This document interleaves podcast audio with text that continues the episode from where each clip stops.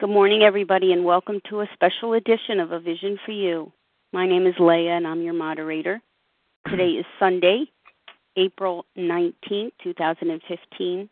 The share ID number for Friday, April 17th is 7484. That's 7484. This morning, A Vision for You presents Chapter 2 There is a Solution. Chapter 2, found in the Big Book of Alcoholics Anonymous, shouts the good news. There is help. There is hope. There is a way out. Chapter 2, There is a Solution, brings into sharp focus our powerlessness over the merciless obsession and our need for a relationship with a higher power as our defense against the first bite. Joining us this morning to speak on Chapter 2 is Harlan, a recovered compulsive overeater from Phoenix, Arizona. Harlan is dedicated to living and teaching the 12 steps of recovery. His experience and teaching of the Big Book illuminates a path from the dark world of compulsive overeating to a life of peace, purpose, and fulfillment. Welcome to you, Harlan. Welcome, Leah. Thank you very much for having me. I'm so honored to be here with all of you this morning. And this morning, we're going to talk about Chapter 2 There is a Solution. And we're going to take a look at the title of the chapter first before we do anything. And we're going to see that there is a solution. There is a solution, means there's one solution. And you hear that in OA, for as many people as there are in OA, there are many different types of solutions. And the title and the content of this chapter speak to the fact that that is not true. The, the solution to compulsive overeating is in the big book. And in the doctor's opinion, Dr. Silkworth describes for us several different types of drinkers. But if I am a compulsive overeater, if I am a true alcoholic, and what that means is that I have a allergy, an allergy of the body and a twist of the mind that drives me into the food irresistibly, then there is only one solution. And the solution is in the steps, and the solution is in the big book of Alcoholics Anonymous. The second way to look at the title of the chapter, which makes it very, very good news, is by putting the emphasis on is. There is a solution, which means I don't have to live in the morass of self pity. I don't have to live in the intense pain of the food, that there is a way out for me, which I never saw. And I knocked on every door, as many of you have. Many of you who are listening, both now on the phone and on the recording, we have tried everything from pills to shots to having our jaws wired shut, to having staples put in our ears, to surgeries, drastic surgeries, all these various methods and, and dieting things that we've done to try to control this illness. No, no, no. We are emancipated from that. There is a solution, and it is right here in the big book. And this morning, what we're going to do in this chapter is we're going to talk about the two Overeaters Anonymouses that exist. There's the Overeaters Anonymous program, which exists in the book of Alcoholics Anonymous. And we're going to talk a little bit this morning at first about the fellowship of Overeaters Anonymous. And both have their place because in my life, I never really believed that there were other people who thought about food like I did who behaved around food like I did and who were affected by the food like I was. And one of the jobs of my ego is to make me feel different. And I think that what I've observed over my 36 years in the Overeaters Anonymous program is that people who do not recover have a theme that goes through their mind that said, You don't understand, my case is different. You don't understand my case is different. They keep repeating that to themselves. And the ego keeps calling them out from the group so let's take a look at chapter 2 page 17 and let's see where we go in the fellowship the comfort of the fellowship, the language of the heart that we're going to be talking about this morning, and then we're going to be talking about step two, and we're going to also see some of the history of step two at the end of the chapter. So let's take a look. We of Alcoholics Anonymous know thousands of men and women who were once just as hopeless as Bill. So we're not going to just be concentrating on Bill's story as we did in the chapter before. We are now going to open that up to thousands of men and women who were once just as hopeless as Bill. So that gives me even more hope that there is a solution for me. Nearly all have recovered. That's a beautiful promise. Don't ignore it. They have solved the drink problem. We are average Americans. Now, obviously, the book was written in 36 and 37, and it was published on April 10, 1939. And if the book was written today, it would obviously include we are average citizens of the world because Overeaters Anonymous, as it sits today, sits in or exists in uh, 60 countries. All sections of this country and many of its occupations are represented, as well as many political, economic, social, and religious backgrounds. We are people who normally would not mix. And if you take a look at the people that you know in Overeaters Anonymous, and you took a cross section of the people listening on the phone here this morning, you would probably find that there are people who really normally would not mix. But there exists among us a fellowship, a friendliness, and an understanding which is indescribably wonderful. We are like passengers of a, we are like the passengers of a great liner the moment after rescue from shipwreck when camaraderie, joyousness, and democracy pervade the vessel from steerage to captain's table. And when I read that, I think about the Titanic. And I think about the people in steerage, the people who are well below deck, the people who probably never wore a suit and a tie unless somebody died or was getting married or maybe they were Jewish, they had to go to a bar mitzvah or something or a christening or something. But they were working people. They were people who were just getting across the ocean in the cheapest way that they possibly could. And then if they had a little more money, they could go up a deck or two. And excuse me, if they had a little more money, they could go up a deck or two from that. And then finally, finally, you get to first class, which is the best of everything, the best food, the best accommodations, they have a, a room that looks out over the ocean. They have the finest of everything. And then you have the captain's table. And in order to sit at the captain's table in those days, you had to be the right kind of money. You had to have old, old money. And you had to be the right race. And you had to be the right religion. And you had to have the right everything. Now that ship takes a tumble and it hits that iceberg, and when these guys, when their butts hit that freezing cold Atlantic water, they were not asking each other for financial statements. They were not worried about who was wearing brogans or overalls or who was wearing tuxedos. All they had in their mind was a question how are we going to work together to save ourselves? And there was created a democracy, and it did pervade from steerage to captain's table. So continuing, it says, unlike the feelings of the ship's passengers, however, our joy in escape from disaster does not subside as we go our individual ways.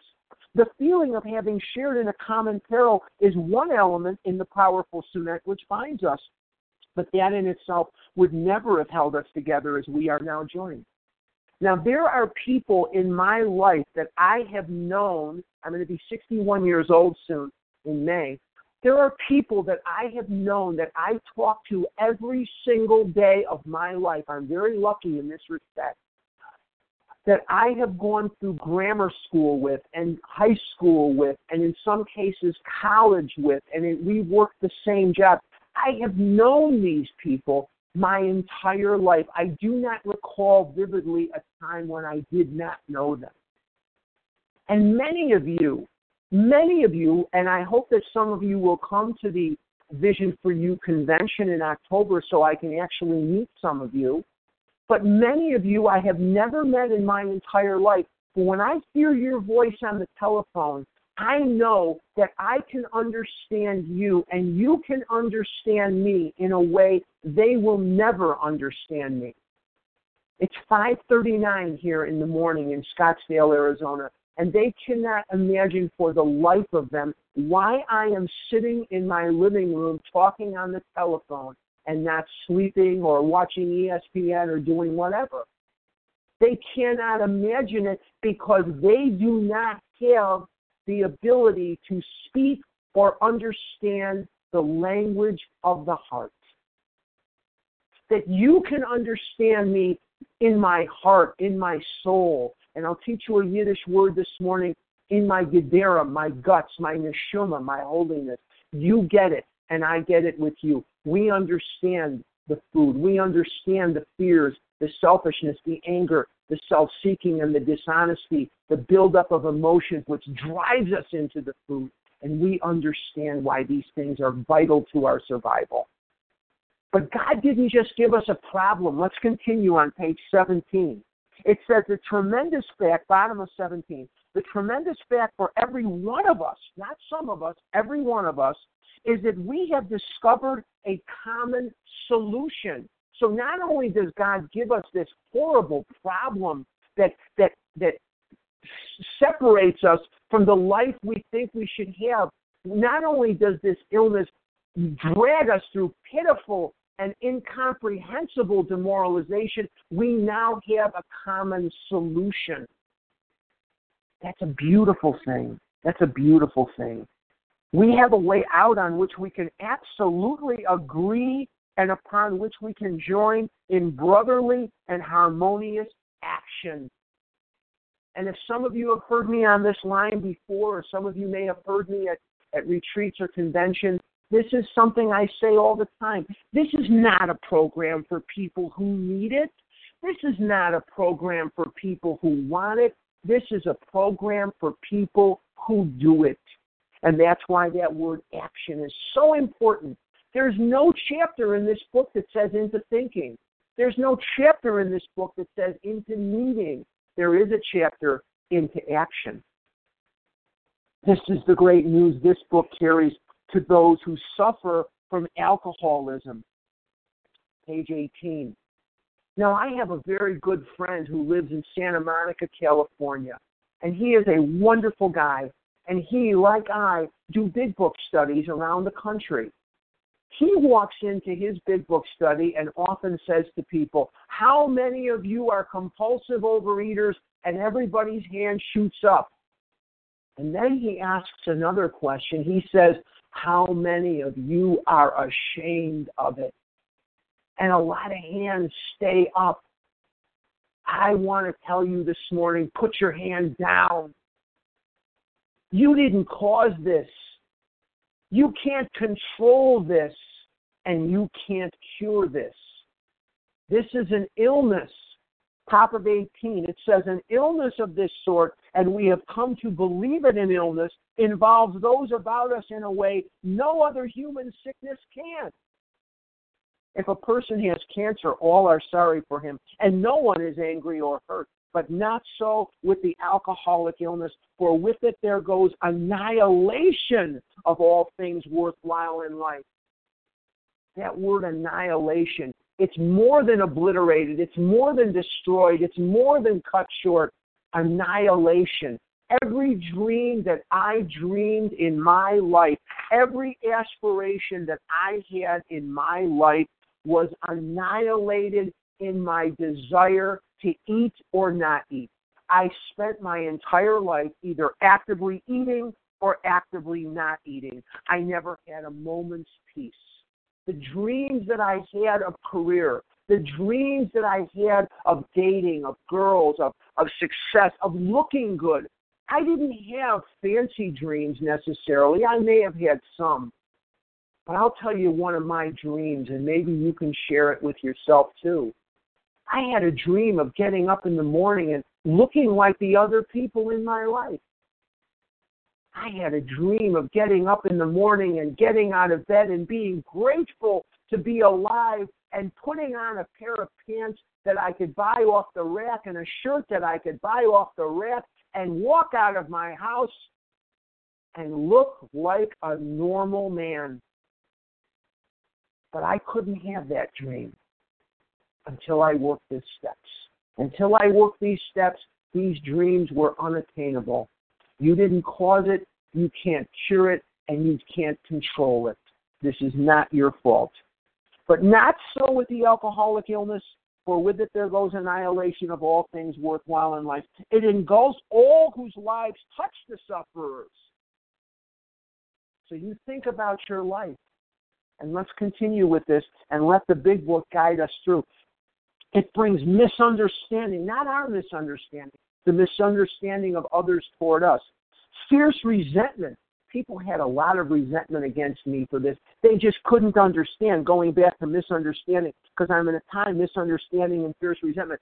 They couldn't understand why in other areas of my life I seemed like I had a reasonable uh, intelligence quotient, but when it came to Kit Kat bars, when it came to Doritos, when it came to ice cream, I must be stupid because there I was eating ice cream again in the face of every reason in the world not to.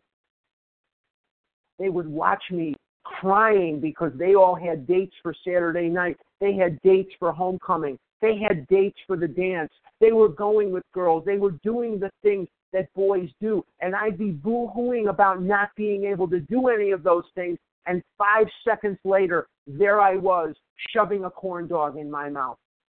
And they couldn't understand why anybody would do that. But you get it. You get it. Thank God I have a place to go. Financial insecurity.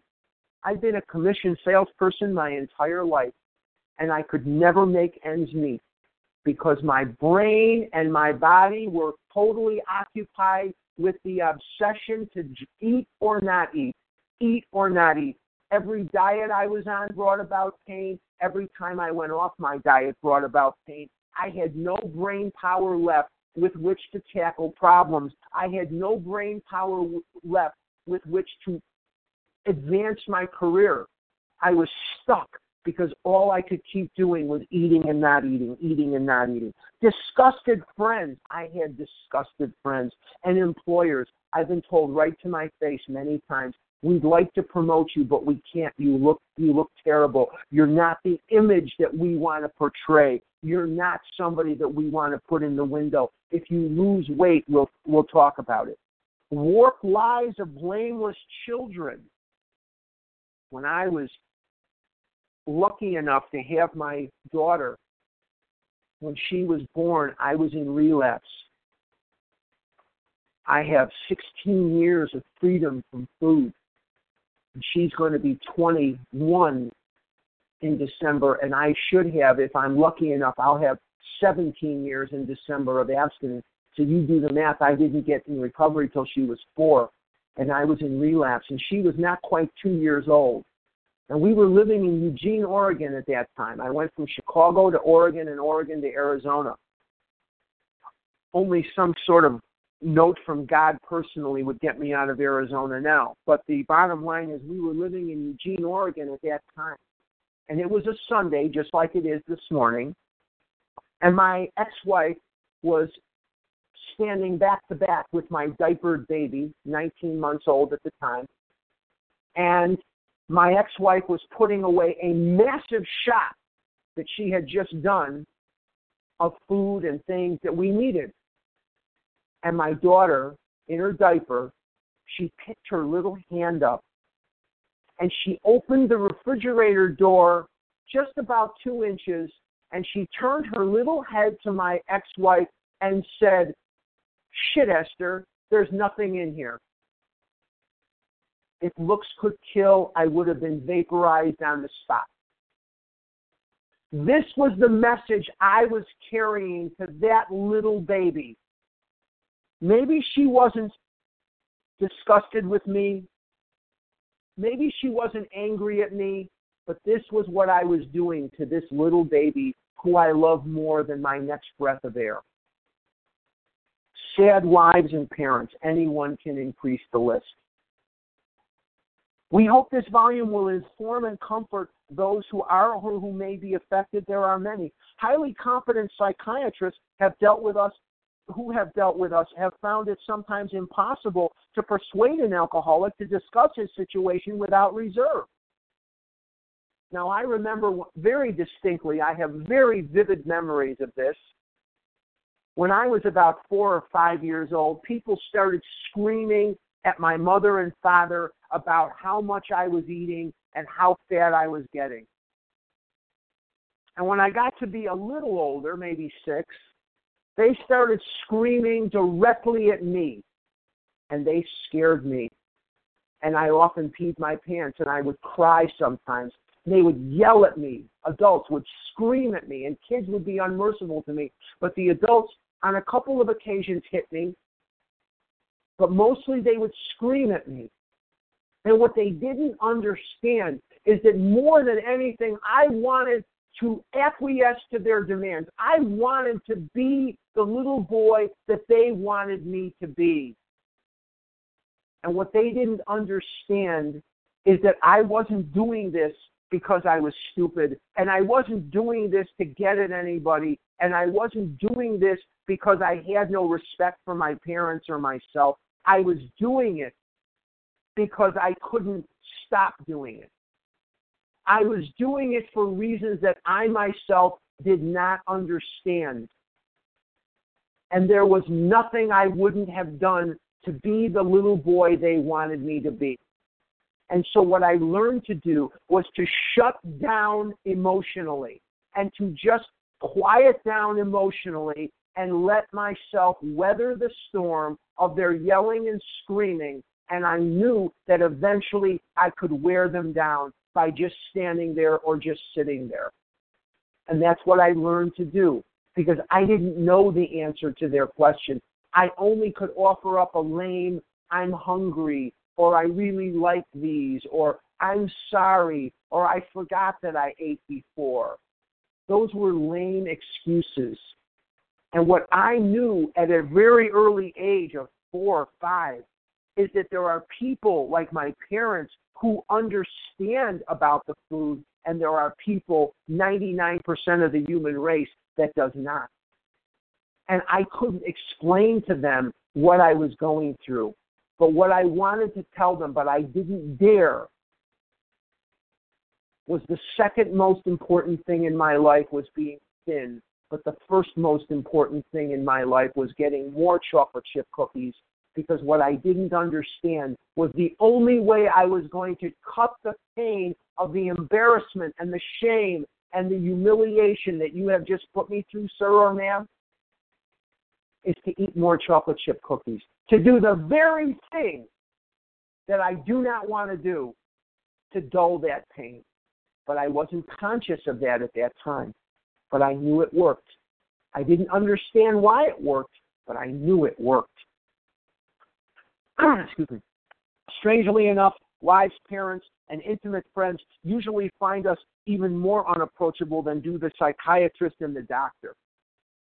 That's why I need a place to go, and it's called Overeaters Anonymous. But the ex problem drinker who has found this solution, the one in the book, who is properly armed with facts about himself, can generally win the entire confidence of another alcoholic in a few hours until such an understanding is reached. Little or nothing can be accomplished. Excuse me. Let's take a look at 1935. May of 1935, Mother's Day of 1935. What did Bill Wilson bring Dr. Bob that day in the Seiberling Gatehouse?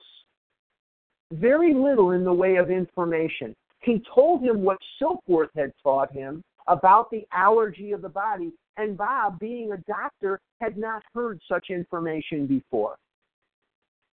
But Dr. Bob was not as impressed with what the information held that Bill was giving him. He was comforted by the identification that Bill brought him. He originally told Anne Smith, his wife, that he would give this joker from New York 15 minutes and they were going home. And they stayed up there for five hours.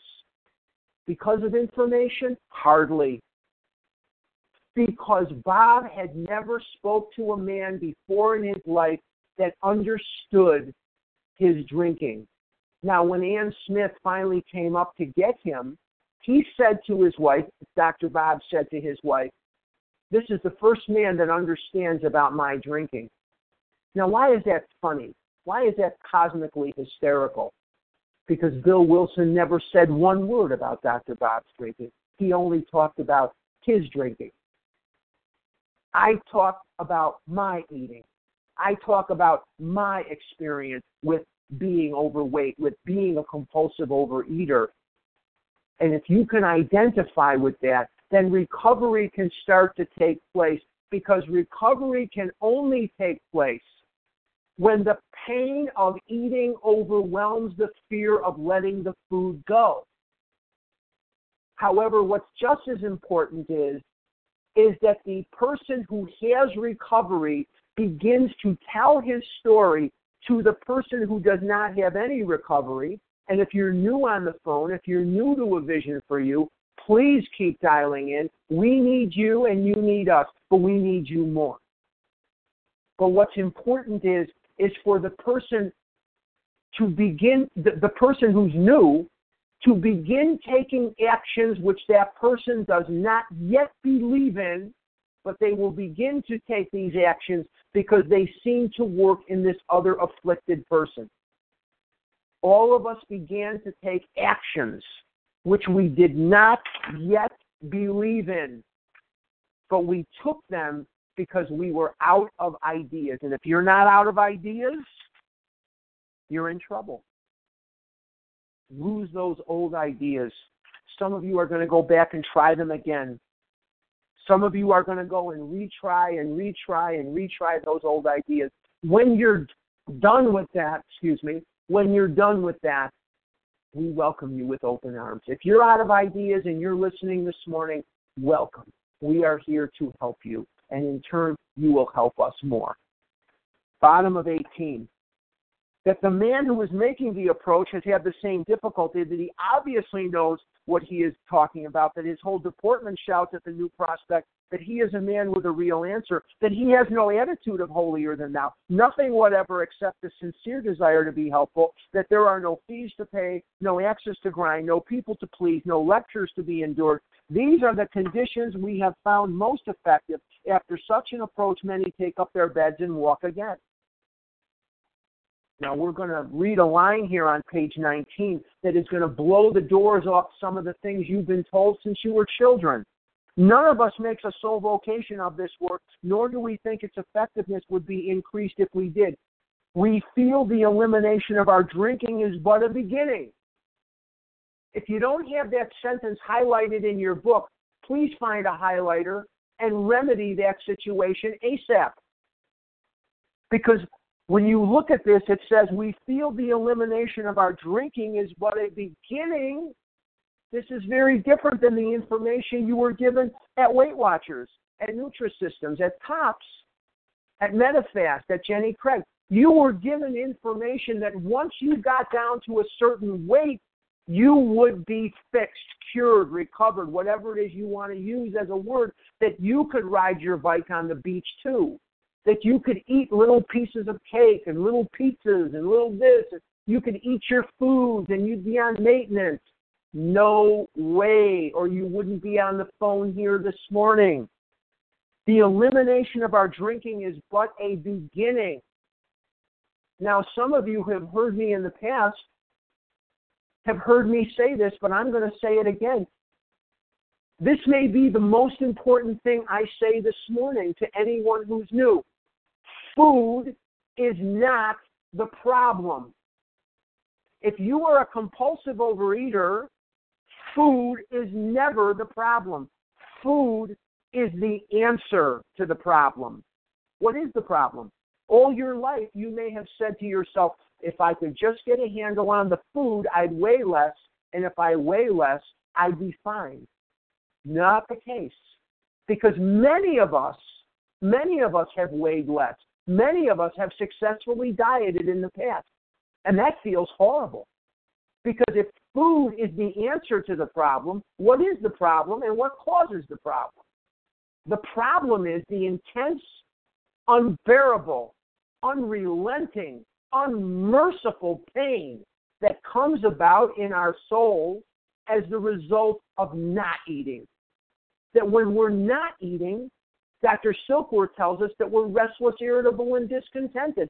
Throw in angry, scared to death, full of shame, guilt, remorse, horror, full of jealousy. All these various things drive us into the food because the food becomes the answer. What is what causes the pain? The buildup of emotions. All human beings, the key word there is all, all human beings have emotions. All human beings have happiness, sadness, fear, jealousy, guilt, shame, remorse, all human beings have these emotions. In a normal human being, what they can do to dissipate the buildup of these emotions is they can go to the gym, they can walk the dog, they can kiss their wife or their husband, they can do a crossword puzzle, whatever it is.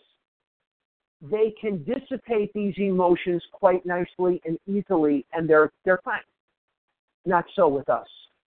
When these emotions build and build and build and build, what happens is the mental twist starts to take over and says, wait a minute, Harlan doesn't feel very good. He's full of guilt. He's full of shame. He's full of remorse. He's jealous of these guys that seem to fall bass backwards into girls and money and God knows what. I know how to make him feel better. I'll have him go eat a Kit Kat bar. And the intelligent part of my brain says, oh no, we're not going to eat that Kit Kat bar. We want to look like the other boys. We want to know what it's like to walk down the street and look like the other guys. And the emotional part of the brain says, eat the damn Kit Kat bar. We want to feel better right now. Now listen to this because it's important anytime there is a conflict between the emotional part of the brain and the intelligent part of the brain, the emotional part of the brain will win every time. And the mental twist drives me into a Kit Kat bar. And it convinces me I deserve a Kit Kat bar. It convinces me that one Kit Kat bar couldn't hurt anybody. And so I eat one Kit Kat bar. Now there's the other part of this illness the vicious physical allergy. The craving is set up by the Kit Kat bar. And I eat two. And I eat three. And the next thing you know, I've eaten many, many Kit Kat bars and gallons of ice cream and pounds of Doritos. And I wake up a month later, two months later, three months later, significantly heavier than I've ever been in my entire life because of the buildup of emotions that started the train going. And this line will dispel the myth that if you just lost weight, your life would be perfect. And every time you dressed in the morning, there'd be little squirrels and birds, and they would they would help you dress, and there'd be music playing in the background. No, no, let's continue because I'm I'm already behind schedule. Sorry, Leah. Okay, a much more important demonstration of our principles. What are the principles? The principles are the steps. Lies before us in our respective homes, occupations, and affairs. All of us spend much of our spare time in this sort of effort, which we are going to describe. A few are fortunate enough to be so situated that they can give nearly all their time to the work. What is this paragraph telling me? I have to put down the food. It's a beginning, but I have to work the steps. And how many of the groups that you go to, both OA and some of the offshoot groups, the offshoot groups I think are worse than OA in this respect. They get welded to the first half of the first step. And it becomes incessantly about the food. The food, the food, the food. And people fail because they can't stay on a diet all they've done in in a lot of these groups, in OA or in the offshoot groups, is they have just replaced the dieting they were doing down the street with the dieting that they're now doing in OA, and they wonder why they fail. I must perfect and enlarge my spiritual life because the solution to this, and that's the title of the chapter, is a spiritual awakening as the result of the steps. What will the spiritual awakening do? It will dissipate the level of those emotions, and I will not see the need to eat the food. That's important too. They will sate my brain, and I will feel better. I will already feel better when I work the steps, and my brain will not see the need to drive me into the food. And the process of bringing a higher power into your life, into your heart, to dissipate the level of these emotions, which sets the train in, in, in, in motion, is called recovery. And that's what this is all about, Charlie Brown. This is about substituting what the food will do for you with what the spiritual awakening as a result of the steps will do for you. And God will do for you slowly what the food did for you instantly with none of the devastating side effects. There is a solution, and it ties right into the title of the chapter. If we keep on going the way we, excuse me, if we keep on the way we are going, there is little doubt that much good will result. But the surface of the problem would hardly be scratched. Those of us who live in large cities are overcome by the reflection that close by hundreds are dropping into oblivion every day. Many could recover if they had the opportunity we have enjoyed. How then shall we present that which has been so freely given us? What can I do today to draw more people into Overeaters Anonymous? What can I do today to attract people to Overeaters Anonymous? I can recover, I can recover, and I can recover. This is not a program for people who need it. It's not a program for people who want it. This is a program for people who do it. If you're working the steps, you're carrying the message. If you're not, you're spreading the disease. It's that simple. It's that clear cut. We have concluded to publish an anonymous volume setting forth the problem as we see it. We shall bring to the task our combined experience and knowledge. This should suggest a useful program for anyone concerned with a drinking problem. Of necessity, there will have to be discussion of matters medical, psychiatric, social, and religious. We are aware that these matters are, from their very nature, controversial. Nothing would please us so much as to write a book which would contain no basis for contention or argument. We shall do our utmost to achieve that ideal. Most of us sense that real tolerance of other people's shortcomings and viewpoints and a respect for their opinions are attitudes which make us more use, useful to others. Our very lives as ex problem drinkers depend upon our constant thought of others and how we may help meet their needs. Now, this is something that is going to permeate throughout the book. Dr. Silkworth calls this an altruistic movement. Bill Wilson in his story says, when all other measures failed, work with another alcoholic will save the day. Dispersed through this book are things like helping others is the foundation stone of our recovery. On page 77, it tells me everything and anything I would ever need to know about my life. It tells me why I was born. It tells me on the top of page 77 our real purpose is to fit ourselves to be of maximum service to God and the people about us. Now, on page 93, it says to be vital, faith must be accompanied by self sacrifice and unselfish constructive action. And all through this book, it is going to remind me I've got to get out of myself. When I look to add to a situation through service, I feel better. I'm further away from food and closer to God. When I look at a situation for what I'm going to take out of it, I'm closer to food and further away from God. Get out of yourself. Get out of yourself is the message I keep hearing in this wonderful book. You may already have asked yourself why it is that all of us became so very ill from drinking. Doubtless you are curious to discover how and why, in the face of expert opinion to the contrary, we have recovered from a hopeless condition of mind and body. If you are an alcoholic who wants to get over it, you may already be asking, what do I have to do? It is the purpose of this book to answer such questions specifically. Now, this ties in to the forward to the first edition. And it ties into the thesis line of the big book on page 45. I won't go into it in detail because we haven't the time. I've got to get moving here. I'm telling myself, keep going, keep going, but I can't resist this. On page XIII, which is 13 in Roman numerals, it says to, oh, to show other alcoholics, top of the page, to show other alcoholics precisely how we have recovered is the main purpose of this book. Let's go to page 45 if you can quickly. And on page 45 is the thesis line in the big book. It says, its main object, talking about the book, its main object is to enable you to find a power greater than yourself, which will solve your problem. It says before that sentence, well, that's exactly what this book is about. Its main object is to enable you to find a power greater than yourself, which will solve your problem. Are these consistent? You bet they are. And when the big book wants to tell us something, it tells it to us many times, many times.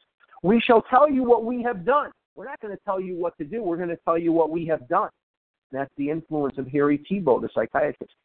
Before going into a detailed discussion, it may be well to summarize some points as we see them.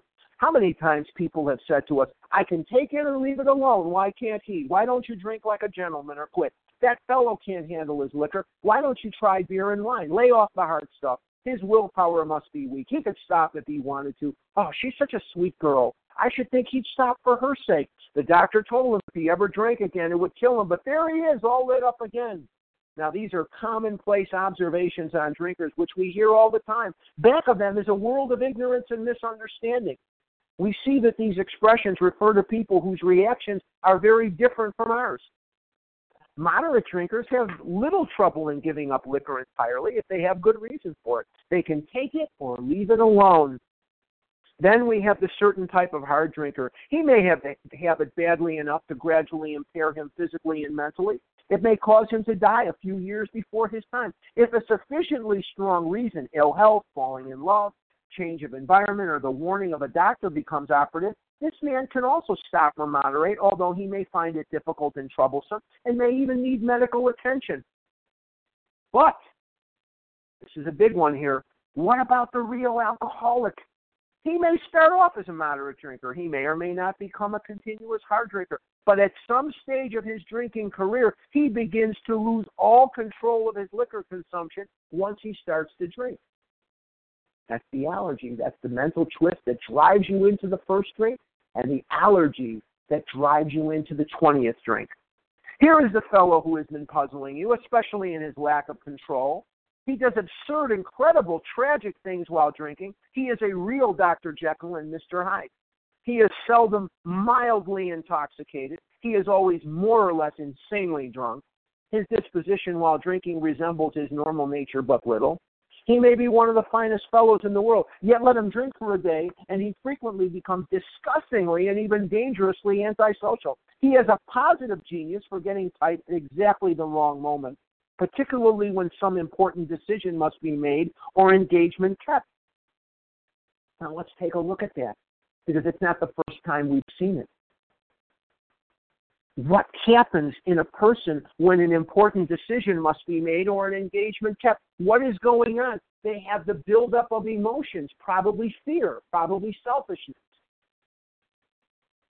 Fear and, dis- and, dis- and selfishness are what? They're character defects, but they're also emotions. And when those emotions build and build and build, the mental twist says, take a drink. The intelligent part of the brain says, no way, I don't want to miss the meeting.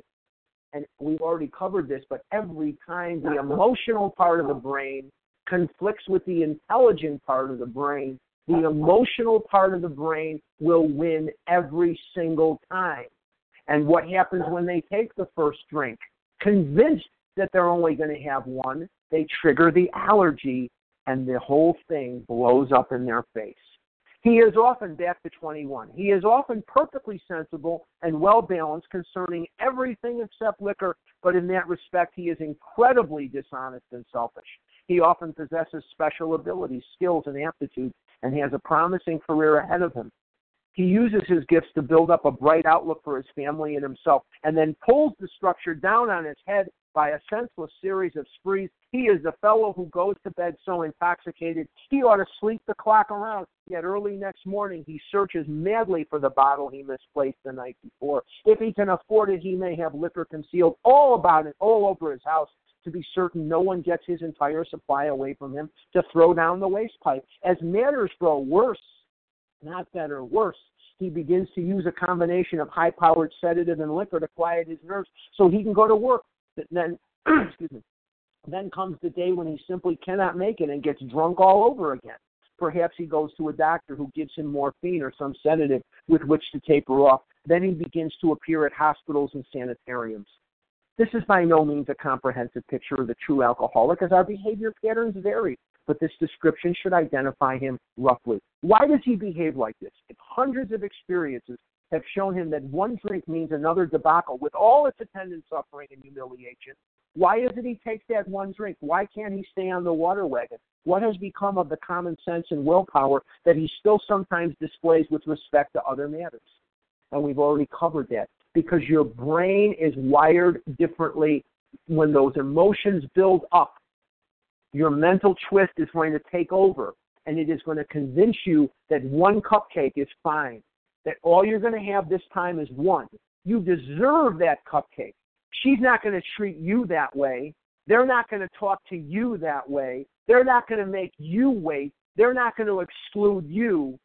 Screw them if they don't like the fact that you're heavy.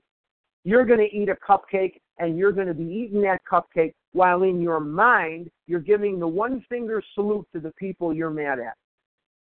Just like drinking poison waiting for the other person to drop dead.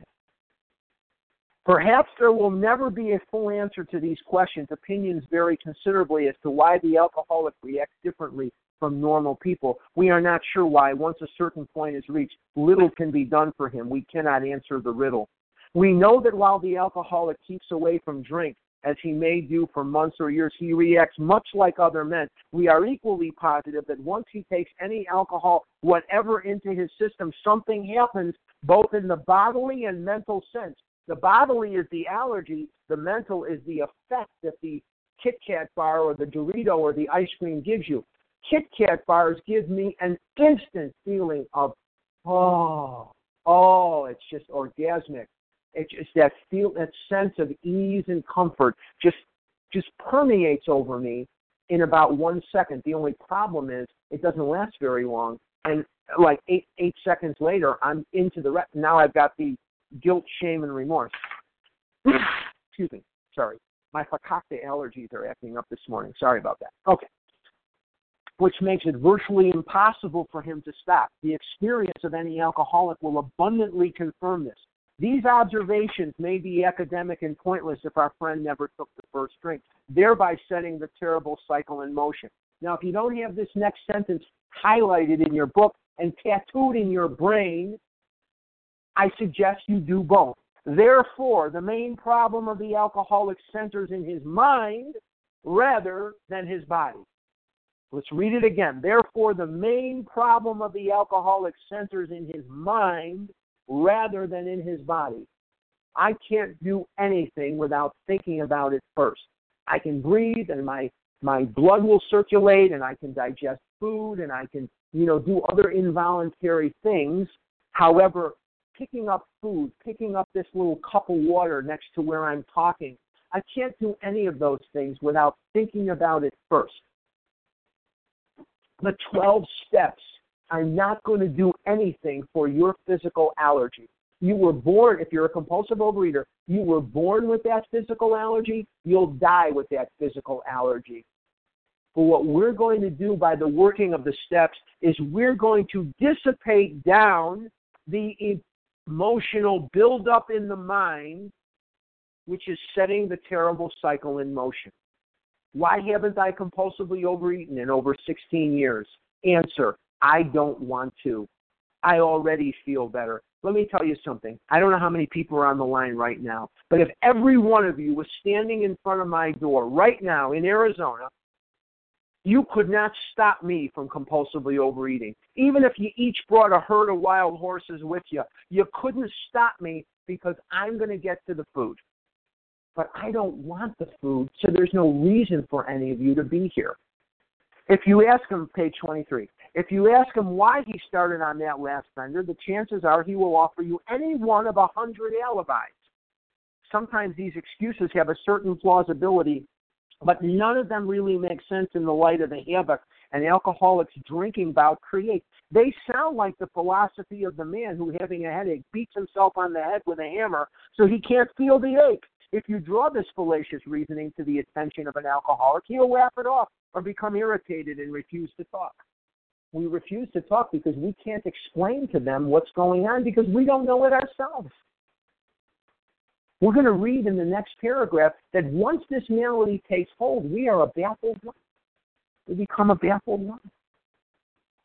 And you talk about that example of hitting yourself on the head. How many times, how many times had I engaged in binging and I'd be in the bathroom with it running out of me in both, from both ends. And in a series of split second decisions, which every one must be right, or I've got one nasty cleanup on my hands. I am sitting there washing my hands, and the tears are running down my face. And I do not want to live. I want to die. I don't like myself. I don't like the world I was born into. I don't fit into it physically. I don't fit into the world emotionally. I can't get out of my own way. And I have just binged, I have just been sick, physically sick from the food. What do I do after cursing myself, after crying, after changing into my fat pants, which all my pants were fat, but maybe I had one with an elastic waist so I could be more comfortable. What did I do to get relief from this pain, this guilt, and this this unbelievable emotional buildup. What did I do? I went to the refrigerator to see if there was something I could eat to make me feel better because of the pain I had wrought on myself by eating. Now, if that isn't insanity, I don't know what is. I don't know what is. I am looking to relieve the pain, the shame, the guilt, and the remorse of eating by eating more food if I had burned myself, would I throw gas on my foot and light it to alleviate the pain of the burn? Of course not. But I ate more food to alleviate the pain of eating too much food. And that means I am bereft of sanity. I am insane. Once in a while, page 23, Leah, I'm going to run over, so I hope you're not going to be mad. Once in a while, he may tell the truth, and the truth, strange to say, is usually he has no more idea why he took that first drink than you have. Some drinkers have excuses with which they are satisfied part of the time, but in their hearts they really do not know why they do it. Once this malady has a real hold, they are a baffled lot. That is a very, very important concept. I had no more of an idea why I was doing these things than you have why a bird lands on that branch instead of that branch. There is the obsession. And what is an obsession? It's a thought which pushes aside all thought to the contrary. There is the obsession that somehow, someday, they will beat the game, but they often suspect they are down for the count. And that's why I wanted to die. I got this idea that I was down from the for the count when I was about 10. Some of you came upon that later in life. I did not want to live in this world. How true this is, few realize. In a vague way, their families and friends sense that these drinkers are abnormal, but everybody hopefully awaits the day when the sufferer will rouse himself from his lethargy and assert his power of will. Everybody was waiting for Harlan to quote unquote get it. I get it now. I'll never get it. I get it now. I have to work the steps. There will never be the day when, on my own, absent of the steps, absent of recovery, prayer, absent of the work I do every day, there will never, ever, ever, ever, ever be a day when ice cream has a normal part in my life. It's not going to happen. Not going to happen. The tragic truth is that if the man be a real alcoholic, the happy day may not arrive. He has lost control. At a certain point in the drinking of every alcoholic, he passes into a state where the most powerful desire to stop drinking is of absolutely no avail. The tragic situation has, has already arrived in practically every case long before it is suspected. The fact is that most alcoholics, for reasons yet obscure, have lost the power of choice in drink. Food is not my drug of choice. Food is my drug of no choice. Food's not my drug of choice. Cocaine might be my drug of choice because I've never had cocaine. I've never used it, so I can choose today not to not to indulge in it.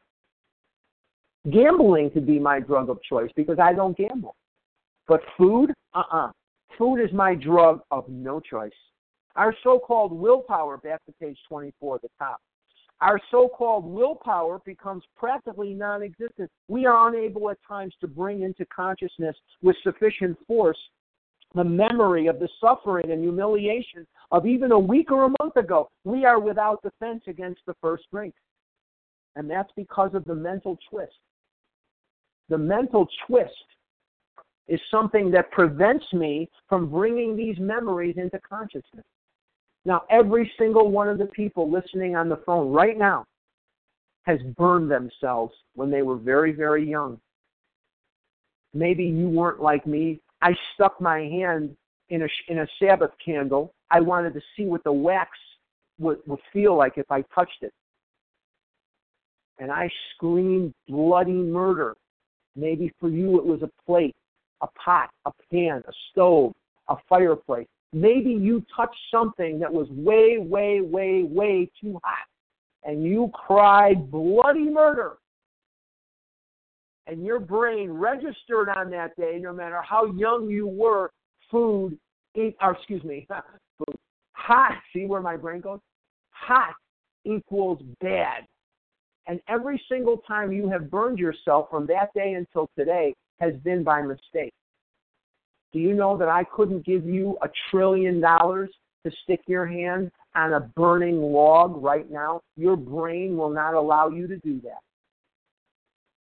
And yet, the food that has mangled you and deformed you physically and has amputated you from every dream you've ever had that was annihilated in the face of your desire to eat, you will eat yet again because you cannot bring into your brain with sufficient force this idea that it will kill you. You can only think about what the food will do for you, the sense of ease and comfort, the effect that Silkworth talks about. You will not bring into your brain what the food will do to you. You can only think about what the food will do for you. And that is a part of the illness that's very important. The almost certain consequences, the key word is certain, that, fo- that follow taking even a glass of beer do not crowd into the mind to deter us. If these thoughts occur, they are hazy and readily supplanted with the old threadbare idea that this time we shall handle ourselves like other people. And this is a thing I've said to myself many times. There is the complete failure of any kind of defense that keeps one from putting his hand on a hot stove you wouldn't go deliberately burn yourself today unless you're mentally ill, unless there's something more wrong with you or different or you know wrong with you other than compulsive overeating. And yet time after time after time after time I will eat the food that shames me and degrades me and pulls me to pitiful and incomprehensible demoralization. I'm just a person. Don't judge me by my fat. Don't judge me by my weight. I'm just a person like you. And I wanted all the things you wanted. I wanted love and I wanted life and I wanted to be able to run the bases. I wanted to be able to buy my clothes at the, the, the trendy shops. I wanted to be able to be thin and I wanted to I wanted to have the girls pass me a note. I wanted to have the girls want to kiss me. Is that so much to ask out of life? But every one of those dreams went up in smoke because I couldn't put down the Kit Kats and the Tootsie Rolls and all the candy. The alcoholic, page 24, middle of the page. The alcoholic may say to himself in the most casual way, It won't burn me this time, so here's how. or perhaps he doesn't think at all. How often have some of us begun to drink in this nonchalant way, and after the third or fourth, pounded on the bar and said to ourselves, For God's sakes, how did I ever get started again? Only to have that thought supplanted by, Well, I'll stop with the sixth drink, or what's the use anyhow? And in Bill's story, he walks into a cafe to make a telephone call, and he's pounding on the bar, asking himself how it happened again. He says, But I might as well get good and drunk this time. And I did. What caused Bill to take the first drink? The mental twist. What caused him to take the eighth drink? The physical allergy. When this sort of thinking, bottom of 24, when this sort of thinking is fully established in an individual, excuse me, I told you about my fakakta allergies here. With alcoholic tendencies, he has probably placed himself beyond human aid. That means I'm going to need God. I'm going to need a power greater than myself. And unless locked up, may die or go permanently insane. These stark and ugly facts have been confirmed by legions of alcoholics throughout history. But for the grace of God, there would have been thousands more convincing demonstrations. So many want to stop, but cannot. There is a solution. It's a reiteration, obviously, of the title. Almost none of us like the self searching, the leveling of our pride, the confession of shortcomings, which the process requires. The key word there is requires for its successful consummation. But we saw that it really worked in others, and we had come to believe in the hopelessness and futility of life as we had been living it. If you're not convinced of the hopelessness and the futility of life that you are living in the food, we probably are going to lose you. But if you are, we have a solution and we will help you and we will do whatever we can for you. We need you and we love you more than you're aware of. When therefore we were approached by those in whom the problem had been solved, there was nothing left for us but to pick up the simple kit of spiritual tools laid at our feet. Those are the steps. We have found much of heaven and we have been rocketed into a fourth dimension of existence of which we had not even dreamed. There's your second reference to being rocketed into a fourth dimension of existence. There's height, depth, width, and then there is the realm, there is the dimension of the spirit. There's the dimension of God. The great fact is just this and nothing less that we have had deep and effective spiritual experiences which have revolutionized our whole attitude toward life and toward our fellows and toward God's universe. The central fact of our lives today is the absolute certainty that our Creator has entered into our hearts and lives in a way which is indeed miraculous. He has commenced to accomplish those things for us which we could never do by ourselves. Now, I love reading it that way. Instead of entered into our hearts and lives, I like reading it as lives because I need, and I don't know about you, and I'm not here to edit what you have as a God. I need a living God. What can living gods do that dead gods can't do? they can grow and change and adapt. And my life is a river, and as it goes down, I can't see around the corner. Five years ago, I was a married man living in a big house with a big backyard and a kid. I'm living in a little apartment now. I'm single. You know, I'm I'm living a very different life. Life changes. Life changes in a heartbeat. My dear friend from OA that comes to our meetings at the North Scottsdale Fellowship Club was riding down the street just the other day and some car broadsided her and she's been in a rehab center after being hospitalized. She's got a broken leg and a this and she's got black she had black eyes and a broken vertebrae. Her number two vertebrae is broken. Life changes. Life changes. I need a God that's gonna grow and adapt and hold my hand through all of it. I'm too weak, I'm too human to handle any of that myself page 25, bottom of the page. If you are as seriously alcoholic as we were, we believe there's no middle of the road solution. We were in a positive, we were in a position where life was becoming impossible, and we had passed it. Let me read it right. And if we had passed into the region from which there is no return through human aid, we had but two alternatives. One was to go on to the bitter end, blotting out the consciousness of our intolerable situation as best we could, and the other to accept spiritual help. This we did because we honestly wanted to and were willing to make the effort. I don't have the time to go to page 567 and go through Appendix 2 with you. I'm pushing it as it is. Maybe Leah will have me come back one time and we'll do that. But for right now, we're just going to keep going. Now, we're going to see here the, the real history that we alluded to and, and talked about in Bill's story. We're going to see more of the history of step two. We're going to talk about a certain American businessman. And this certain American businessman was a wealthy industrialist from Rhode Island, and his name was Rowland Hazard. And Rowland wanted to be alleviated from his drunken condition. And the art of psychiatry in the early 30s was in its beginning stages, in its infancy. And Rowland, through a series of fortunate events of birth, money was not an object for Rowland, And he sought out the services of who was at that time the most preeminent psychiatrist in the world. And that man's name was Sigmund Freud. And Sigmund Freud would, was not able to take Rowland. He wasn't accepting any patients at that time. He was full. And Rowland said, Who is your number one disciple? And he went and he tried to enlist the services of the number two psychiatrist in the world, a guy by the name of Adler. And Adler wasn't taking on any new patients either. And Dr. Jung was the number three psychiatrist in the world at that time. Rowland sought him out in Switzerland. Dr. Jung was Swiss, and he lived there. And for one year, from 1933 to 1934, he psychoanalyzed Rowland Hazard.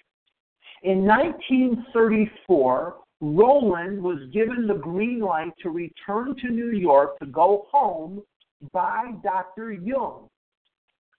Rowland, enthused by his successful dieting or his sobriety under the care of Jung, goes home or tries to, but he doesn't make it.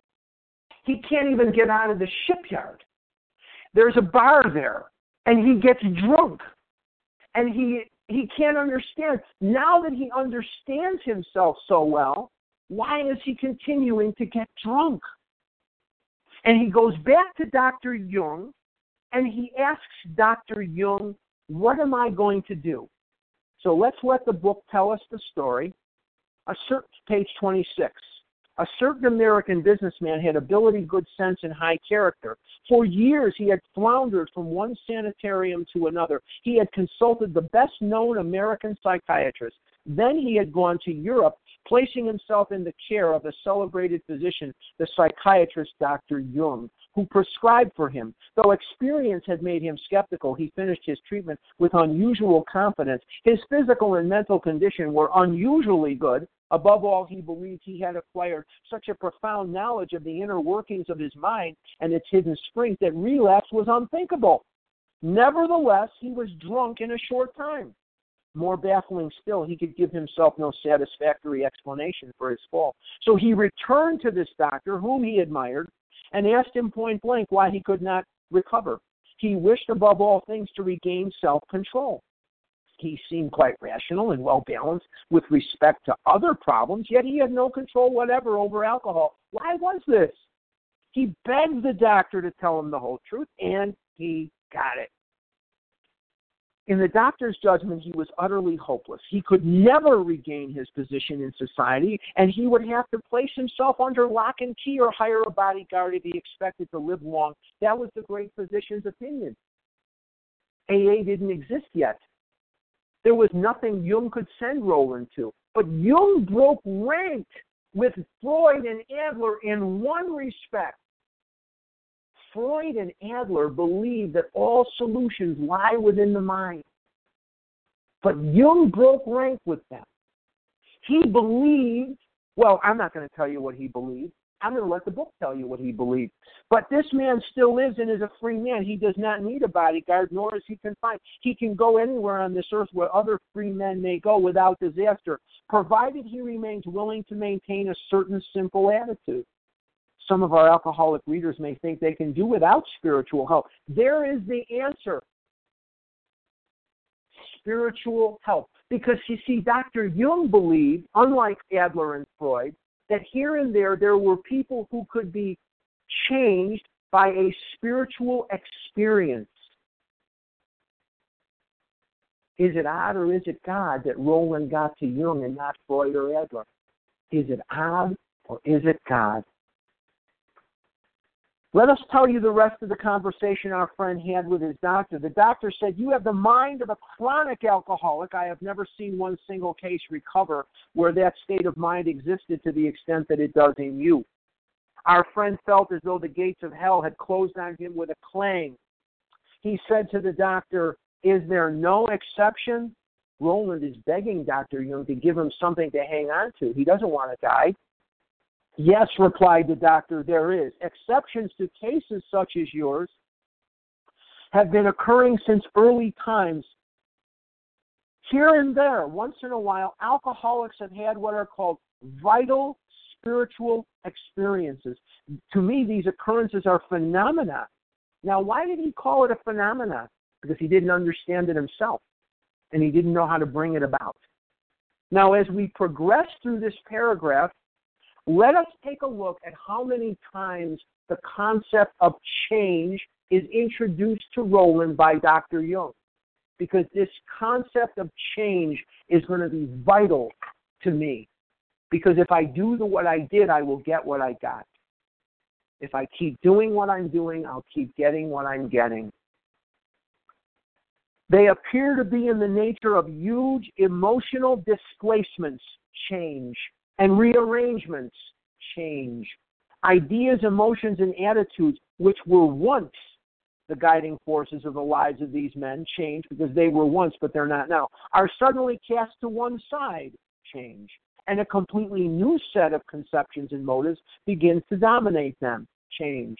In fact, I have been trying to produce some such emotional rearrangement within you, change with many individuals, the methods which I employed are successful, but I have never been successful with an alcoholic of your description. If you're on this phone right now or you're listening on the recording, change is vital to recovery. What must change in recovery? Everything. My attitudes, my everything must change. There are three things that will change right away my playgrounds, my play toys, and my playmates. If I want to hang with my binge buddies, you know, the people that you know and I know that we can eat our heads off with, something is going to have to give. If I keep playing in the playgrounds, the restaurants, the pie house, the donut shop, all the people that give me the warm greetings when I come in to patronize their businesses, I'm going to have to change that or I'm going to die. My playgrounds, my playmates, and my playmates. My playgrounds, playmates, and play toys have got to change. Everything's got to change. Are you sitting here without a sponsor? Are you sitting with a sponsor that you have never recovered with? Do you need more guidance? Are you sitting here trying to diet with group support? Are you fighting this? These things must change. Suddenly, magically, they are not going to change on their own. You've got to make the change and make it today. If not you, who? If not now, when? Things have got to change. Some of you are going to call me in the aftermath of this and say, I've been working with my sponsor for five years. I would never let her go, but I'm not in recovery and I've gained a lot of weight. Maybe it's not your sponsor's fault, but something has to change. Something has to change.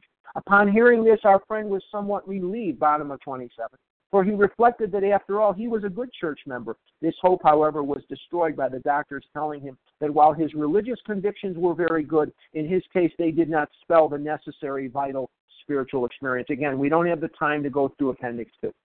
Here was the terrible dilemma in which our friend found himself when he had that extraordinary experience, which, as we have already told you, made him a free man. We, in our turn, sought the same escape with all the desperation of drowning men in order for recovery to take place, the pain of the food must outweigh the fear of letting it go. The pain of the food must outweigh, outdo, out overwhelm the fear of letting it go. At some point, you have to drag yourself to that reed, that that that desperation of drowning men. And if you've ever been underwater just a little bit too long, I assume you didn't drown or you wouldn't be on the phone. But if you've ever been underwater just a little bit too long, boy, that air, oh man, you're just, you pop to the surface and you're just exhilarated. That's the kind of desperation I need to recover because you let me lay in garbage long enough. It becomes warm and it doesn't smell anymore and it becomes comfortable. And I'd rather do anything than change.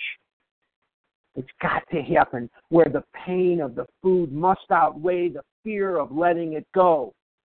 What seemed at first, page 28, the top, a flimsy reed has proved to be the loving and powerful hand of God. A new life has been given us, or if you prefer, a design for living that really works. The distinguished American psychologist William James, in his book Varieties of Religious Experience, this is one of the books that Bill and Bob were writing when they were doing the big book indicates a multitude of ways in which men have discovered God. We have no desire to convince anyone that there is only one way by which faith can be acquired. If what we have learned and felt and seen means anything at all, it means that all of us, whatever our race, creed, or color, are the children of a living creator.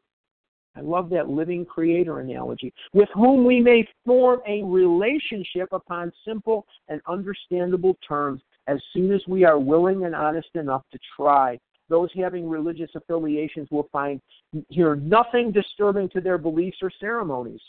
There is no friction among us over such matters. We think it no concern of ours what religious bodies our members identify themselves with as individuals. This should be an entirely personal affair, which each one decides for himself in the light of past associations or his present choice. Not all of us join religious bodies, but most of us favor such memberships. In the following chapter, there appears an explanation of alcoholism as we understand it in a chapter addressed to the agnostic. Many who were once in this class are now among our members. Surprisingly enough, we find such convictions no great obstacle to a spiritual experience. Further on, clear cut directions are given showing how we recovered. These are followed by 42 personal experiences. Each individual in the personal stories describes in his own language and from his own point of view the way he established his relationship with God. These give a fair cross section of our membership and a clear cut idea of what has actually happened in their lives. We hope no one will consider these self revealing accounts in bad taste. Our hope is that many alcoholic men and women desperately in need will see these pages, and we believe that it is only by fully disclosing ourselves and our problems that they will be persuaded to say, Yes, I am one of them too. I must have this thing. Before I close, I just want to apologize for running over the time, but this is a very important chapter to me. They're not, there's no unimportant chapters.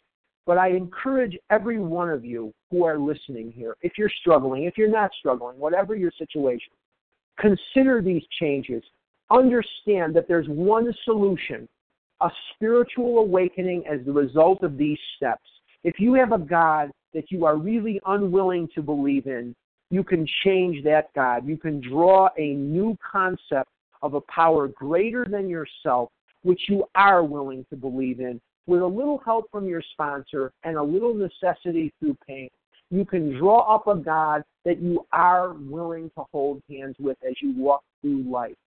I encourage every one of you who are listening today, whether you're new or you're not new, to join us in that broad highway. If you're struggling, if you're doing a little eating, if you're thinking about doing a little eating, Come on, work these steps. We are here to help you, and there is no greater way of life And to just conjure up in closing Rozanne's the title of Rozanne's book. This is a this is the greatest way of life there is. It is a life beyond our wildest dreams. Come and join us. And with that, Leah, I will pass. Thanks. Thank you so much, Harlan. We appreciate every minute. Thank you for your thorough, profound, and impactful presentation this morning of Chapter 2. There is a solution. Really appreciate it. Harlan's contact information will be given at the conclusion of this recording, so stay tuned for that.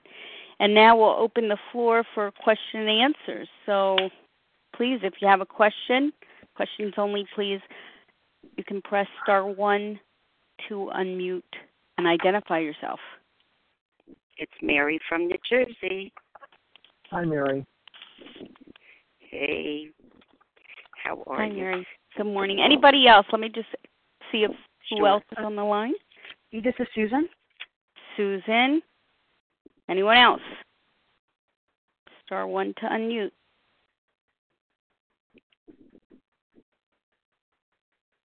All right, we'll get back to another invitation in a few minutes. Mary, go ahead. Can you hear me clearly? Yes. Yes.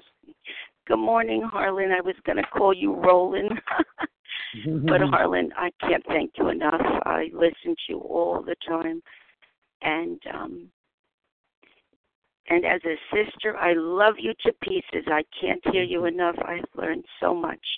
But there's one thing, if you could help me understand. I said, yes, he's on this morning.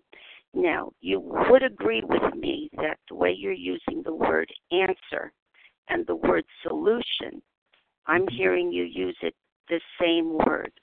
So we know that finding a power greater than ourselves is our solution. Mhm. Please, Harlan, if you could try to help me, what do you mean when you say, then the food is our answer? You say, I'm going to change it to you're saying food is our solution. There I am still so I'll confused. explain it. Have I'll tried explain to help it. me. Thank Food is never the problem. We come in here after dieting. We go to this diet club. We go to that diet club. We join the gym. We go here. We go there. Food is not the problem. It is the answer to the problem. It is the solution to the problem. I'm using answer and solution because I don't want to keep using the same word over and over again. Food puts out the fire. I hope that makes it simple. Food is very successful at putting out that fire. Where is the fire coming from? The pain. Where does the pain come from? The pain is the pain of not eating. Where does that pain come from? And that pain comes from the buildup of emotions. We do not eat because of any other reason if you're a compulsive overeater. I mean, obviously you, you don't get hungry, but you're eating to put out the fire. The buildup of emotions, happiness, fear, jealousy, guilt, shame, remorse. All these emotions are building up inside of you. And the mental twist says to the rest of the brain, hey, I got this. Mary, go eat some uh, Kit Kat bars. Mary says, no way I'm eating Kit Kat bars. And the emotional part of the brain, where the mental twist is, says to you, eat the Kit Kat bar, and you do. Why? Because you are eating that to put out the emo- the buildup of emotions because you know in your mind that the food becomes the answer to the problem. Food answers the problem. It gives you that sense of hey, ease and comfort that just comes instantly when you eat ice cream. Oh, that first bite, that first the first spoonful for a normal eater, or in my case, a shovelful. The first shovelful of ice cream, it just tastes so good. Does it taste good? No. What it do, it doesn't taste anything. You know what it is? It just puts out the fire. So food is not the problem. Food is the answer to the problem, and the problem is the pain that comes about as a result of not eating. I hope But that Harlan, for you. could I stop there? Harlan, I understand that as in the past, but you're presenting it to me that that is my problem today. That I completely understand. It never that I stops. went If you don't work the steps, your emotions will build up. You have to constantly work the steps. If you're eating your abstinent food and you're in recovery and you're working the steps, food is a normal part of a normal person's life. I'm talking about compulsive overeating. Thank so you Harlan, what I'm saying is when you say food is the answer, what it was before, I would think Yeah. of food was my answer. It would put it out for a few You seconds. still will. But you're not saying today food is my answer. I don't know where you are in the steps. I don't know where your program is. If you're working the steps and you're having a spiritual Absolutely, awakening as a result of the steps, then you're then just keep doing that. But when you're saying, I just want to say, when you say food is the answer, it comes across so confusing. I know it was before, in that kind of thinking. I understand what I think what you're trying to say. To and it still who will be if you there. don't work okay. the steps. The minute you stop working the steps, your the food will become your answer again. Keep working Right, the steps. and not a good answer, but I understand. Okay. Thank you very much, Mary. Thank you. Thank you Okay. so much. Susan's and next up. Susan, your turn.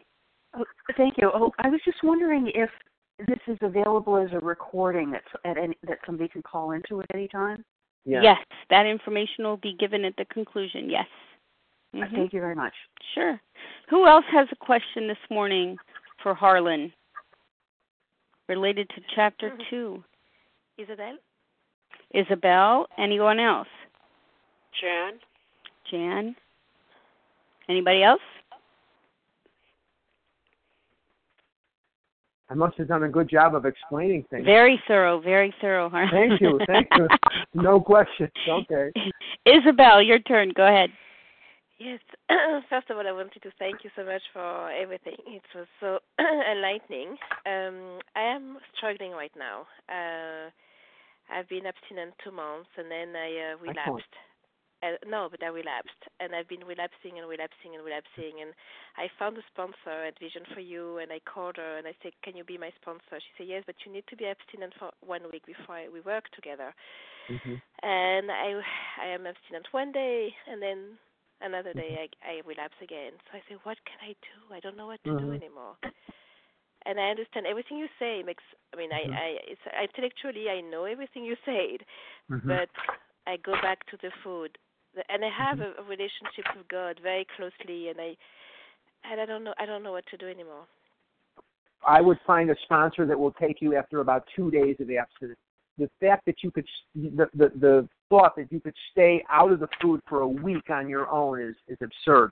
If you could do that, you you know you'd be a miracle. Uh, after about a couple of days, I would say about 48 hours free of the food. You know, two two and a half days tops. Begin working the steps. So start searching out a different sponsor and you'll get somebody that will take you uh, at an accelerated kind of situation there, and you should be fine if you work the steps. It's a faster process. You know, they didn't tell the guy stay out of the liquor for a week. They told him get a couple of days, and then you know we'll, we'll begin. Okay. hmm Thank you, Isabel. Thank you, Isabel. Jan, you're up.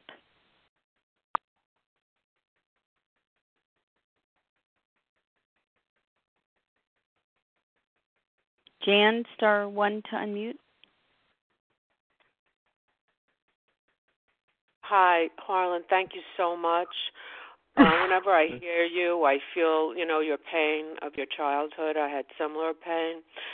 And I've been abstinent for a while, um, but I still have the incredible pain of really having so many problems with people throughout my life from the minute I walk out the door until I go to sleep at night.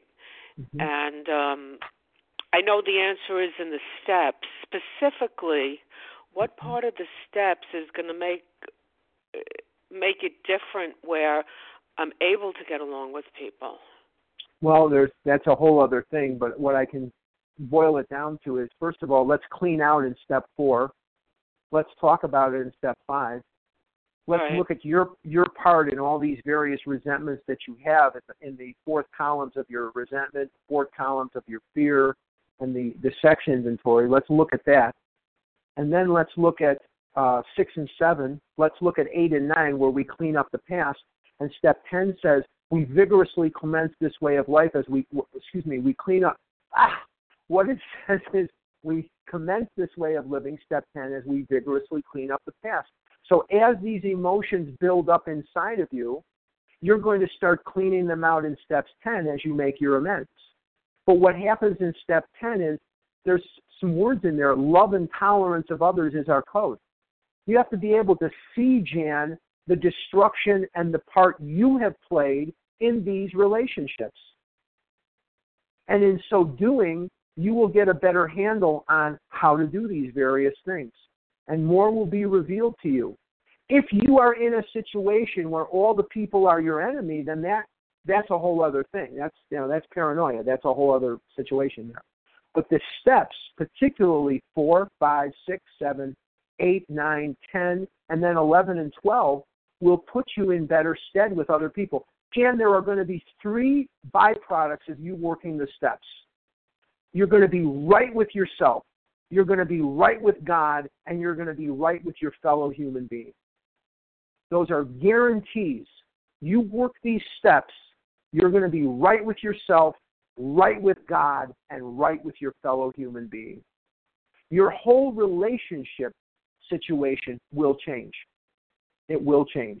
If it hasn't changed and you're sitting at the other end of this phone thinking, but I am working the steps, something is not happening in your working of the steps. There is something lacking.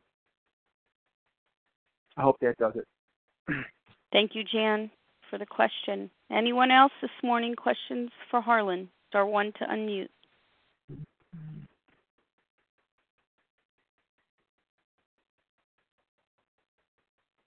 Uh, this is Shelley, compulsive overeater. I'd like to ask a question. Your name again?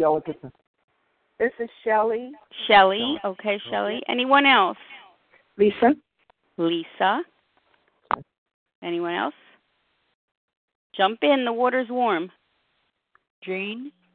Jean. okay, Shelley, your turn. Uh, good morning, everybody. Thank you, Harlan. It's really great to hear you speak on uh, this chapter. There is a solution, and I'm grateful that this program has given me a solution. Um, I still work on uh, emotional sobriety, uh, and and I heard in what you were saying this morning, still having to deal with the mental twist that's triggered with the buildup of the emotions. How do we how do we and and I know uh, from what you just mentioned about step ten is this continuous, rigorous working um, of the steps. How how how can we better manage uh, this prevention of buildup of emotions? Would you suggest a writing tool? Um, what what would be some better ways work, of work the managing? steps? Work the steps. Work them incessantly people get this crazy idea that step 10 is something you do in the morning and at night. That's 11. 10s are done all through the day. You'll Okay. never hear me talk about tools. You'll hear me talk about steps. I don't need tools. I need the steps. The steps lead me to the tools, but the tools don't lead me to the steps. I need to absolutely work my steps. And if you do step 10 all through the I don't know where you are in your program. You may not be up to step 10. I don't know. But the bottom line is is that you keep working the steps and that should that should clear it up. So with each upheaval or incident, just Absolutely. Get on that phone. Out. Absolutely. There's a cathedral in every building you'll ever walk into. Some of them have doors that say men, and some of them have doors that say women. You can always go in there and make a phone call. It's easier to recover now than it's ever been. There's never been an easier time to recover than right now in the time we're living. You can get in touch with people. I'm angry. I'm scared. I'm guilty. I'm, I'm whatever. Here's what's happening, and if they know the program, they can help you find your part. They can take you through. Are you what's your what's your part? Is it selfish, dishonest, self-seeking, fear? What is anger? Fear. What is your part in this? And then we can ask God to remove the defects. We can discuss it with another person. We can make amends if we've harmed anybody, clean it up immediately, and resolutely turn your thoughts to someone you can help. Love and tolerance of others is our code. And it's just, it's that quick. It's never been easier to recover than it is today with our cell phones. You can get in touch with somebody who knows the book. Now, if you're going to get in touch with somebody and say, I'm angry at my boss, and the person at the other end says, Well, your boss is a jerk, that's not going to help you. You have to find your part. When there is a disturbance, it is a disturbance within you. And we all do it. And we're here to help you, Shelley. You call me anytime on a 10 step call. Anytime. Thank you, Shelley, for the question. Lisa, your turn.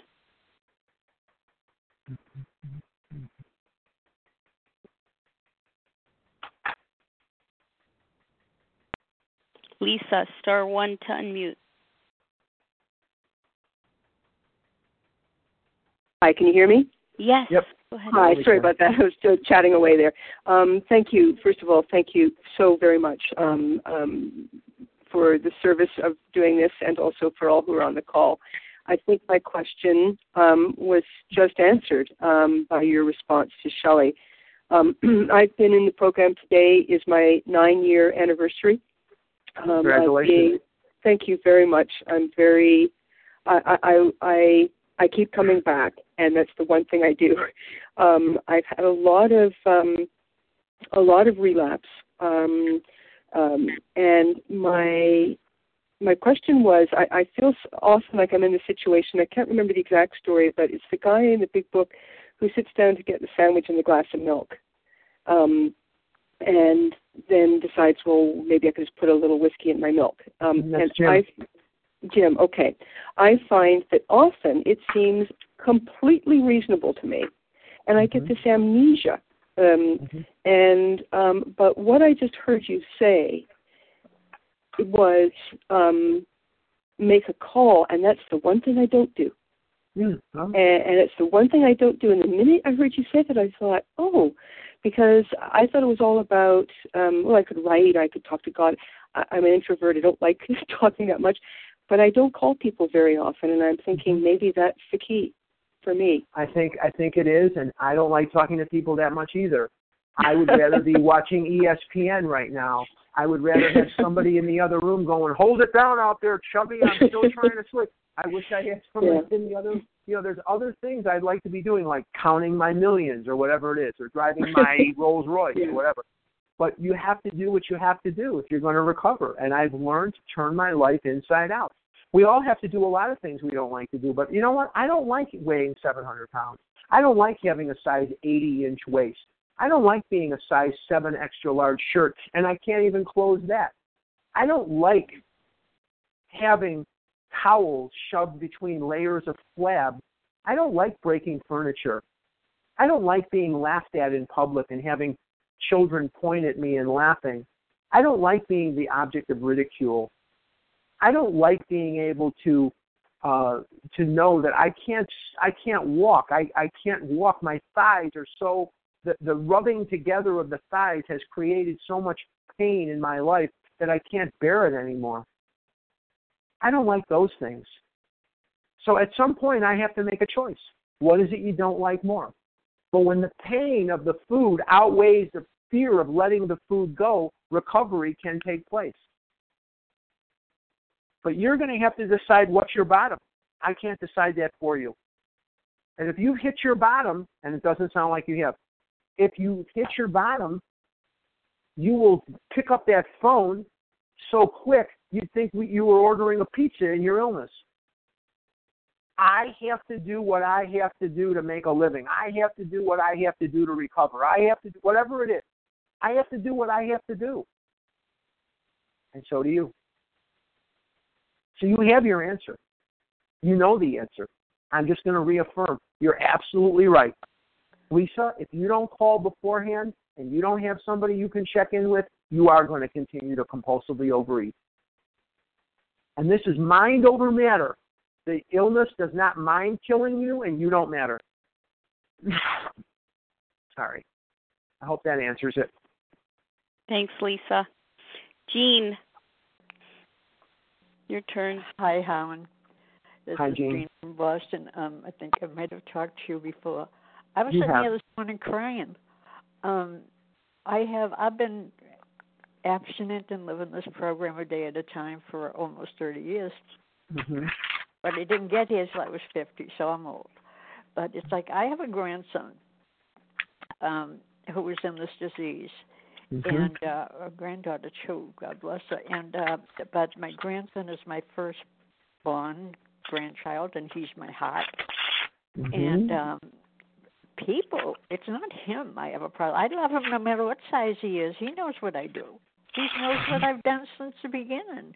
hmm Um, I have to let him alone, but it's other people that I can't handle that think I'm supposed to magically do something for him because I did it for me. hmm And um of course, you know, I'd like to tell them, but I don't. hmm And um I just, you know, like I was crying this morning. For, my, for me myself, because I'm so short and I was I was 180 pounds. I remember all those bleeding thighs and all those things you're talking about. Mhm. So um, I'm just wondering if you have any idea what, if anything, I can respond to this. You can do three things. Now, listen to me, Jean, because these are three important things. You can recover yourself, you can recover yourself, and you can recover yourself. And those are the three things you can do for your grandson and for those people recover, recover, and recover. I wish I had a better answer. That's the no, best I, answer I, have got. I, I, that's the answer. But you know, it's hard when you love somebody so much, and you s- and but he's all right with himself. I would pop a few Al-Anon meetings in there too. Okay. I would I wouldn't I wouldn't be adverse to going to a few Al-Anon meetings because when someone else's recovery is more important to you than it is to them, that is the Al-Anonic condition in its active form.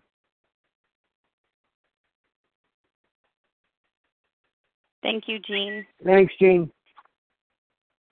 Thank you very much. Okay, last invitation for questions for Harlan at this time. So if you have a question for Harlan, star one to unmute and identify Nancy? yourself, please. Repeat your name. Nancy. Hi, this is Jen. Jen. I have a question for Harlan. Yes, um, I have a question Wait, regarding. wait, hold on, hold on, hold Oh, on, Jen. sorry. One moment. Anyone else? Maggie? Maggie. Okay, did I catch everybody? Oh, Susan? And Susan. Okay, let's start with Nancy. We're going to go Nancy, Jen, Maggie, Susan. Nancy, your turn. Thank you. Hi, Harlan. This is Nancy G. So good to hear from you. Um, Hi, Nancy. Harlan, Harlan, um, can you repeat what you just said to the last question uh, about Al-Anon? If, if you said something like, if you, I didn't hear it. If you, if you, I, can I don't really want to get it? into an outside. Al-Anon is really an outside issue. I probably shouldn't have mentioned it. But if someone else's recovery is more important to you than it is to them, that is that condition in its active form. That is a what condition? That con- that is the Al-Anonic condition in its active form. Oh, Okay, okay, okay. Sorry. Okay, that that's all. That's all. Okay. Thank you. Thanks, Nancy. Jen. Hi, good morning. Um, I just have a question about the last part of step 10, where we resolutely turn our attention to help others. How do you, Mm-hmm. what do you do, Harlan, after you 10 step? What are the things? Make an outreach call. Make an outreach call. You know somebody that's struggling. You know somebody in your meetings that's new. There's meeting lists. If you know no one, you can go online today, which they couldn't do in 1935. You can go online and look up people on a phone list in a remote city and say, "Hi, I'm Jen. I just did a 10 step," or "I'm Jen. I want to just know how you're doing." It's it's much easier to recover today than it's ever been. It's it's ever been. Just Thank check in with somebody. Do you know somebody in the hospital that's ill? Check in with them. Maggie's up next. Thank you, Jen. Maggie, you're right, Harlan. Maggie. Maggie, your turn. Yes, um, I have a question for Harlan, and um, you know, um, you know, the Big Book talks about having that psychic change. Isn't it our thinking that God must change first, rather than our emotions that are controlling us? Give it to me one more time, Maggie. What is it? What did you say? I was just saying, you know, like the Big Book talks about having that psychic change. Uh-huh. So I'm wondering, you know, I'm wondering, isn't it our thinking that God must change first by working the 12 steps rather than our emotions that are controlling us? I'm not understanding the question. You're asking me relative to the psychic change, isn't it true that God must change first? No, I I'm saying, want- no, I'm saying that God, God must change our thinking, you know, by working the 12 steps, you know, we, we get the psychic change. Right. So what I'm saying, isn't there our thinking, like you talk about, you talk about like our, we're controlled by our emotions. Isn't it our thinking? You know, I've heard that all emotions are born of thought. So isn't it our thinking rather than our emotions? Um, if that works for you, great. I, I, I'm good with it. You know, emotions, thinking. What's going to happen is once I have that psychic change, I'm not going to want the food anymore, and that's the result I'm really looking for. So whether you want to call guilt, shame, remorse, fear, dishonesty, jealousy, whether you want to call those thinking or you want to call those emotions, I'm good. As long as you work the steps, those things, those ideas will not build to the level where they will drive you irresistibly into the food. So if you want to call them whatever, and you're working the steps and you're free of the food, you're fine.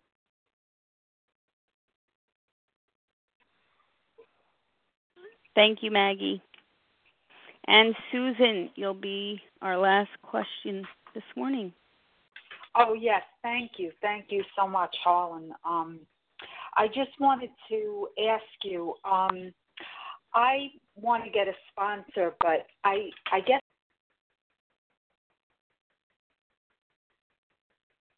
I guess what? What happened? here?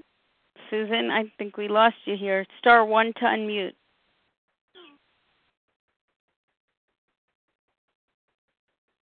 We'll get her back, Harlan. Okay. Could I ask Harlan something? Well, hold on, hold on, Mary. Hold on. Let's wait for Susan, please. Susan, star one to unmute. Oh, do you hear me? Sure. Now we do. Oh, thanks. Okay. Um, there's some people say there's two different ways to do it, like to come into the OA and like you know even if you're not abstinent, you know sit in and listen and you know um this you'll get the steps will get you'll get the steps and then you you know you'll lose the food the obsessive um compulsive uh feeling to overeat um and then other people like work like oh you have to stop eating like when you Mhm. come in and, I don't know where um, the other part, the other thinking comes from. I really don't, Susan. The big book is very clear. You have to put down the food. You are not going to be able to work the steps if you're drunk. And when I'm eating Kit Kat bars or I'm eating ice cream, I'm drunk. I am not in touch with any feelings. I'm not in touch with anything. I mm-hmm. must put the food down. If you want to come to meetings and you're still eating, come. But this is not a program of osmosis. You're not going to sit there in the meeting and have it come up through your tushy and all of a sudden you're going to be struck abstinent. You're not going to hear anything in a meeting that's going to help you stay on your diet. I have to put down the food. And I have to put it down for a couple of days and let that allergy clear out, and then I must work the steps. But that doesn't mean that in those couple of days I don't go to meetings. I encourage people go to meetings. Say nothing. Take the cotton out of your ears. Shove it in your mouth. Listen. But this is not a program of ambiguity where you can do it this way or you can do it. Yeah. Dr. Silkworth says the only solution we have to suggest is entire abstinence. That means I've got to put down the food. If you go to uh, the other program, AA, ask them how many of them are drunk and drinking where they work the steps. Doesn't happen. You've got to plug the jug. At some time, you have to plug the jug. Mm. Well, I, ju- I just would like to say that I, I know some people that come and they're supposed to be abstinent, but they tell their sponsor that they're abstinent, but they're not because they they fear that the sponsor will. I know them. some of those same people, and I look in the mirror at one every day that did that for a very long time. I did that for a very long time. I'm just as human as the next person, and I did not want to let go of my food. I also had a program that I devised. It's the I'm going to eat anything and everything I want to on the weekends, but I'm going to be abstinent five days a week program. That was a flop. That was a failure. I'm going to eat everything I want to on my birthday and then get back the next day and be that's a flop too. So at some point I either want to do this or I don't. I would see page 58. It says if you want what we have and you're willing to go to any length to get it, then you're ready to take certain steps. I'm not going to sit and make deals with people. I'm not going to sit and, and negotiate with people. They either want to do this or they don't. Mhm. I don't negotiate. Thank you. Thank you. Thank you. Thank you, Harlan, for your generous service. Thanks to everybody who asked a question this morning. Harlan's contact information will be given at the conclusion of this recording, so stay tuned for that. I'm going to close from page 164 in our big book. Our book is meant to be Leah, we wouldn't. Hold on, Mary. We're going to get to you after the recording. Uh, our book is meant to be suggestive only. We realize we know only a little. God will constantly disclose more to you and to us.